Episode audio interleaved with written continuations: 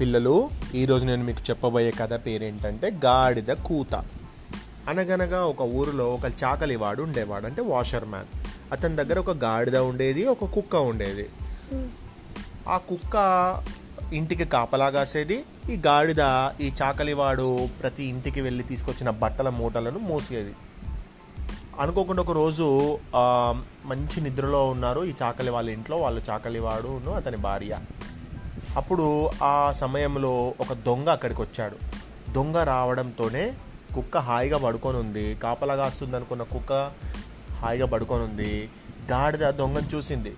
చూసిన వెంటనే కుక్క వైపు ఆశ్చర్యంగా చూసి నువ్వు దొంగను చూసి ఎందుకు మురగడం లేదు? ఏ నన్ను డిస్టర్బ్ చేయక మంచి నిద్రలో ఉన్నాను. అంటే లే లే కుక్క అక్కడ దొంగ వచ్చాడు. నువ్వు వెంటనే మురుగు లేకపోతే యజమానికి ఎలా తెలుస్తుంది దొంగ వచ్చిన సంగతి? అని చెప్పింది. అరే మనం యజమాని మన అస్సలు పట్టించుకోడు. గత కొన్ని రోజులుగా నాకు సరిగ్గా తిండి కూడా పెట్టలేదు. నేను ఎందుకు మురగాలి? నేను ఎందుకు పట్టించుకోవాలి? దొంగ వస్తే రాని అని కుక్క అన్నది. పాపం గాడిద ఇది మంచి పద్ధతి కాదు మనం యజమానికి సహాయం చేయాలి అని గాడిద అరవడం మొదలుపెట్టింది. కూత మొదలుపెట్టింది. గాడిద అరిపి ఎలా ఉంటుంది తెలుసు కదా? డిస్టర్బెన్స్ చేసినట్టు అరిచింది. అరవగానే దొంగ పారిపోయాడు.